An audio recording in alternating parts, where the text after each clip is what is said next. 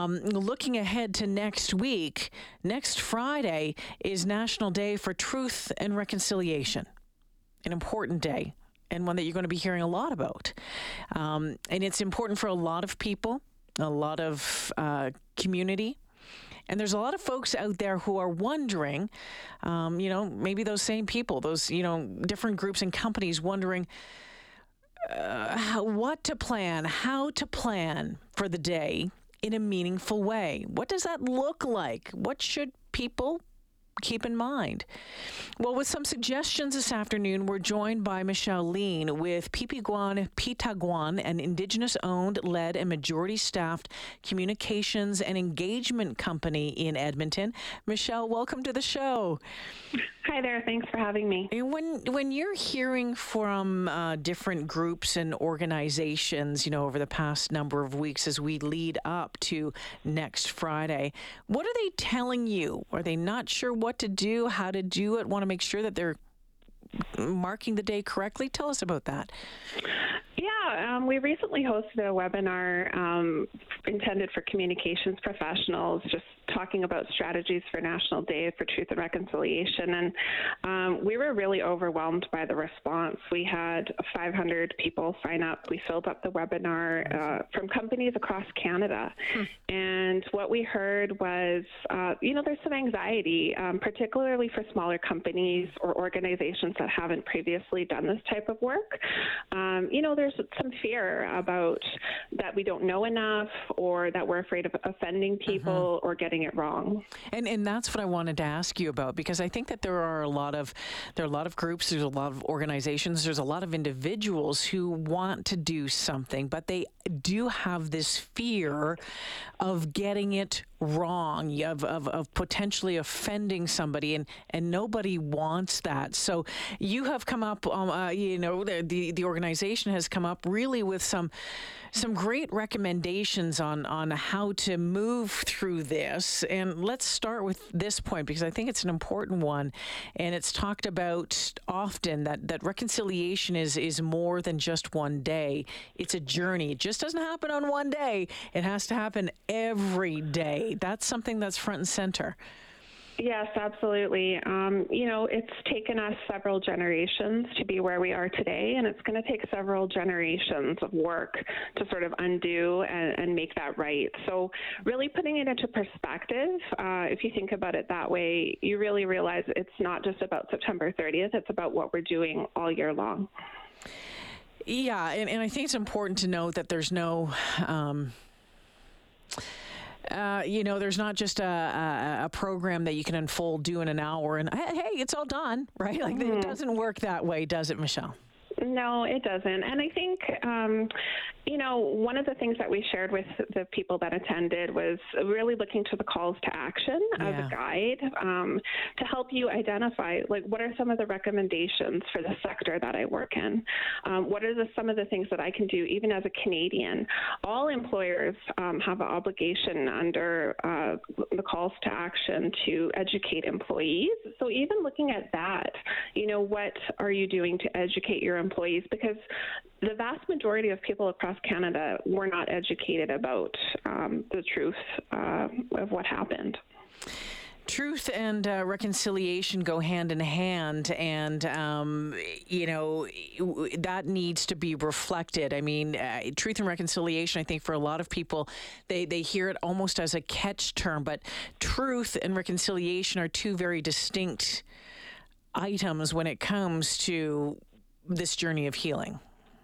Yeah, absolutely. And there's a lot of great resources that are out there. Um, there's they're centered on Indigenous experiences and perspectives, and they're accessible. Um, they're on the internet, and those are available. And that's a way that um, you can do that learning about the truth.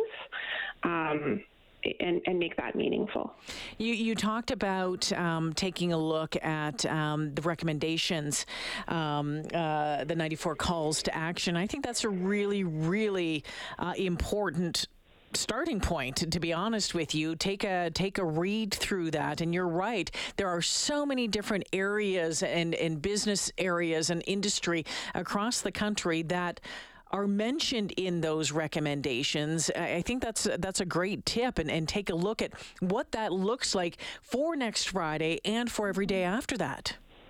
Yeah, absolutely. And, you know, I think once you sort of open your eyes and, and, get involved in the dialogue around truth and reconciliation, you'll see examples of other organizations, businesses, industries across Canada that are making strides and taking that step. And so using that as inspiration, um, you know, for your organization can be really helpful as well. And Michelle, I know people want to have these conversations, and, and con- these conversations can be um, can be very difficult ones. They can be challenging ones. Um, and, you know, there's all different resources out there for folks to learn from. Do you have any advice on, on how to, to have those conversations and how to, I don't know, pump the brakes a little bit on on uh, on the concerns about you know it being awkward or you know not screwing up somehow.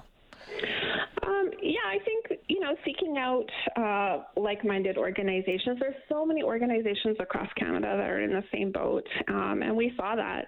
And so, really, I think it's a couple things. It's one being vulnerable, so recognizing, you know, you don't know everything, and, mm-hmm. and nobody knows everything. We're all on this journey of learning about truth and reconciliation. Even as an Indigenous person, I'm on my own journey. Um, and then I think approaching it with humility. So, you know, just recognizing like you might make a misstep, and that's okay.